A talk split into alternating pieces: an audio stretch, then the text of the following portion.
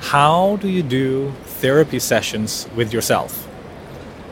Nikki wants to ask this follow up question because I mentioned this in an earlier episode on the podcast, and I would love to answer this. Uh, but first, I want to say welcome to Times Square. Uh, I wanted to get to, to play with a maximum New York iconic feeling and see if I can integrate it into the podcast in a meaningful way. So I am standing literally in the middle of the craziness. And I've never I've never really liked Times Square, I must admit. I've never been been drawn to this. I used to joke that I would prefer never to go here. Um, but actually, I must admit that today, for the purpose of this, I find it really fun. I find that it's it's a um, it's a collage almost that I can play with, and where I'm interested in exploring how it adds to this without becoming um, the center of attention, which is which is hard because it is really bright and, and flashy. So uh, I, I'm enjoying that a lot. So to the question of therapy sessions with myself. Let's start with the, the very uh, tangible part, which is how I do it. it. For me, it is taking a piece of paper and a pen, and it can be it has to be a pen that I enjoy writing with. Ideally, like it's it's it's um I want it to be an enjoyable process. So writing with a ballpoint pen or a pencil that requires pressure uh, is not comfortable for me or for, for most people, I would say, because you have to hold it so tightly. So picking a pen, an ink pen, a fountain pen, or a marker, where you can hold it more lightly uh, in your hand and and where the, the writing experience feels enjoyable, whatever is enjoyable to you. The same with paper, having paper that is smooth enough and, and fits appropriately with the pen of your choice. It makes the whole process much more enjoyable. Ideally, I, I prefer doing it in a notebook where the pages are bound together because I, I like also having the collection that I can flip back through and see what I experienced and that it feels kind of put together in a way. But in an emergency situation, I will sometimes do it if I don't have anything else around it with a scrap piece of paper and a sharpie or whatever I have. Uh, so it's not dependent on that. But again, in an ideal set- setting, it's a pen and a notebook. And then it's about making time to sit down and do it, which is the hardest part. Having the pen, having the notebook is something you only need to solve once and then you have it and you bring it with you, you stuff it in your bag. The hardest part is to, to say, now I will do this. I'm going to not do something else.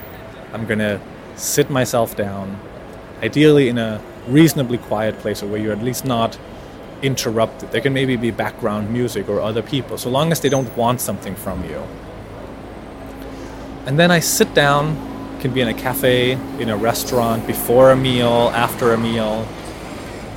I sit down, I open the notebook, and then it's hard to start with a blank page, so I draw a frame around the page. Just very slowly, using my fingers in a way to, to make a, a nice and precise border all the way around the page as a way to kind of start the page. And then in the top corner or in the side, um, I write the date and where I'm at, the location. And then uh, I am usually ready to begin. Sometimes I start with a question that I've been thinking about for myself. Sometimes I don't know where to begin.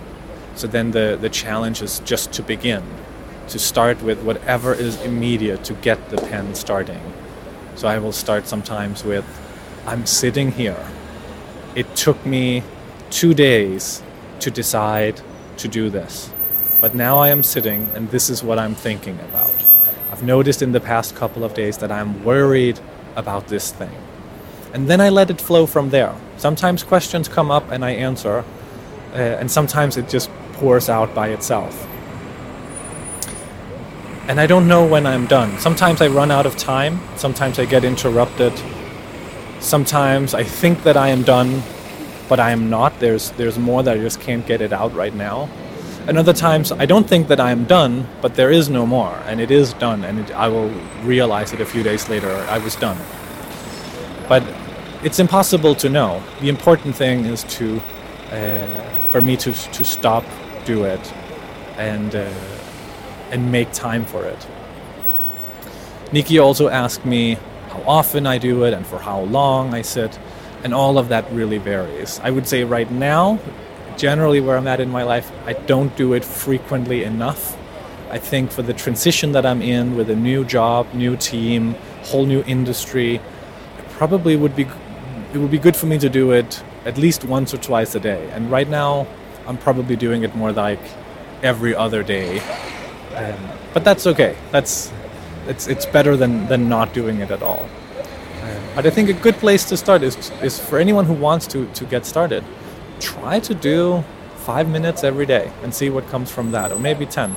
I can sometimes sit for 40 minutes writing like this, but it's not about the minutes. It's it's about like that's what felt good uh, for me at that time.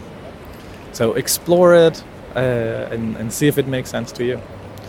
And uh, with that, my handhold setup here is uh, is done. My my arm is falling off.